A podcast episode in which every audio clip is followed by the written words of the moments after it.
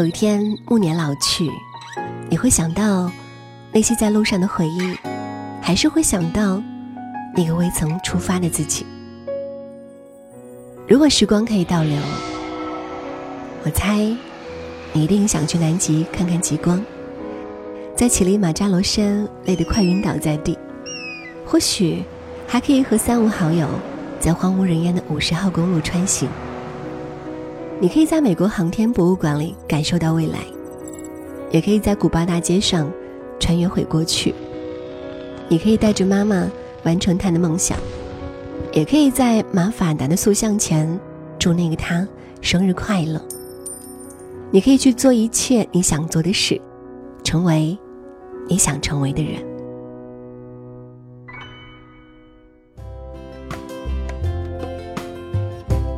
二零一八年俄罗斯世界杯即将迎来最紧张的刺激阶段，每四年一届的世界杯堪称足球迷们的豪门盛宴，通宵达旦、酣畅淋漓的看球，心情随着自己追随的球队进失球起起伏伏。当然啦，如果好不容易请假去看足球，光看世界杯怎么能满足我们放浪形骸的心？这次世界杯涉及到很多城市，这些城市正好也非常适合旅游。何不在观赏世界杯的同时，也花些时间漫步在这个热情、美丽又充满独特风情的城市呢？不论你是专程去看世界杯，还是想趁机去俄罗斯玩耍，夏季正好是俄罗斯旅游的最佳时节呢。俄罗斯是著名的世界上面积最大的国家，这里绵延的海岸线从北冰洋一直伸展到北太平洋，地形地貌丰富。更少不了美丽的俄罗斯小姑娘、小伙子们，再加上大量的历史文化古迹与人文城市景观，特殊的俄罗斯风情和战斗民族人民彪悍却热情的反差萌，吸引了越来越多的人前往俄罗斯。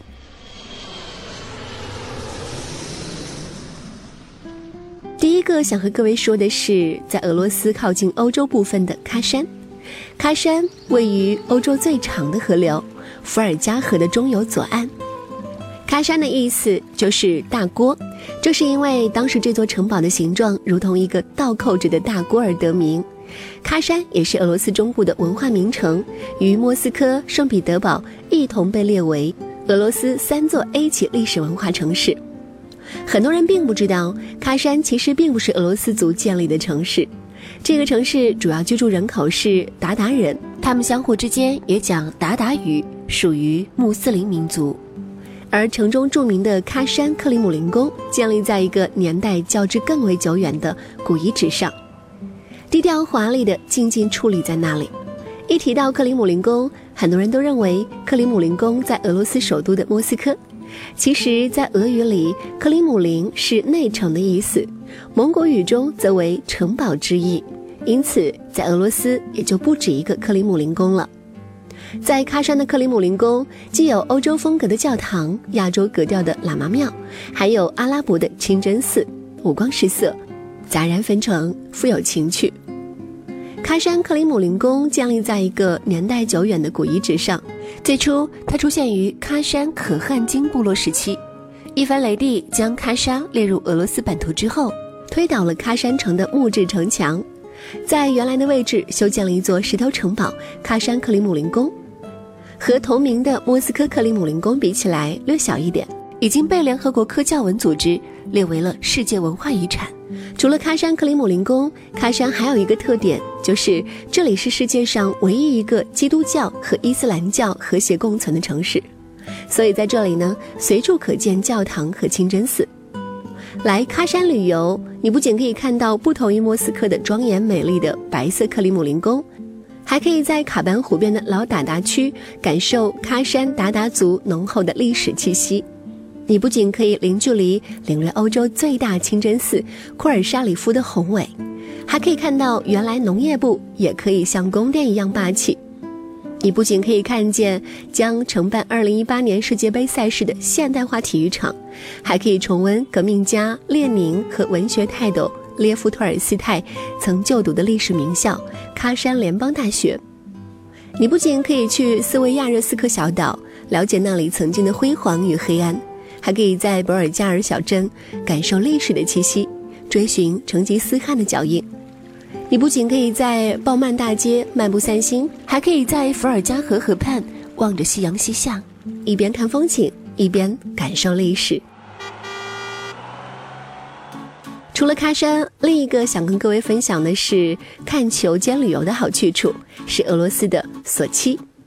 作为赛事举办城市之一的索契，一直因举办第十四届残奥会和第二十二届冬奥会而出名。此次世界杯的小组赛阶段，葡萄牙与西班牙、德国队与北欧海盗瑞典将在此处展开了精彩的对决。大批球迷的聚集将使索契成为俄罗斯最炙手可热的旅游目的地之一。除了来这里看球赛，这里的旅游景区也不能错过呀。索契的空中公园有最齐全的空中极限项目设施，是世界上八个同类公园中规模最大的公园。位于四百三十九米长的世界最长吊桥上的景观平台有二百零七米高。从这里呢，可以欣赏到高加索山脉的雪顶和没有地平线的黑海海岸，壮丽美景一览无余。如果你热爱刺激运动，还能进行山间蹦极。最重要的是，不管是婴儿还是成人，空中花园适合所有年龄层的游客。值得一提的还有索契的赛车场。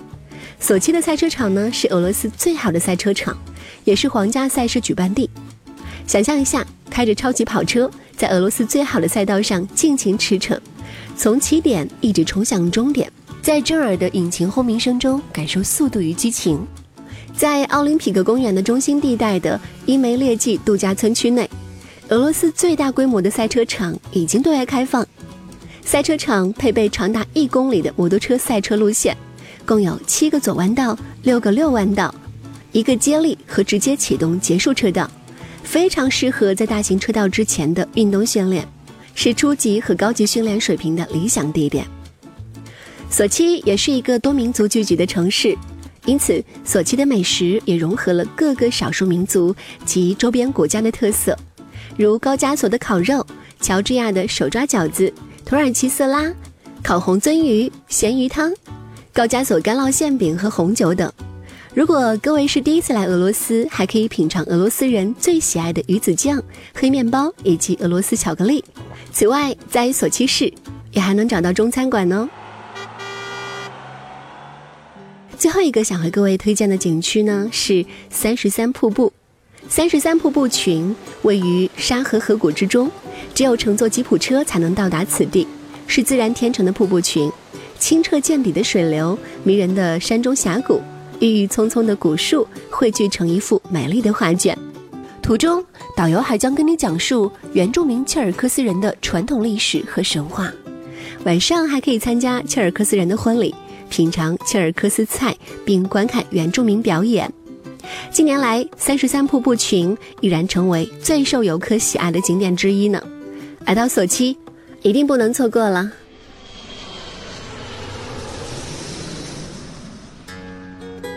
好了，又到节目的尾声了，感谢各位的收听，我们下期见。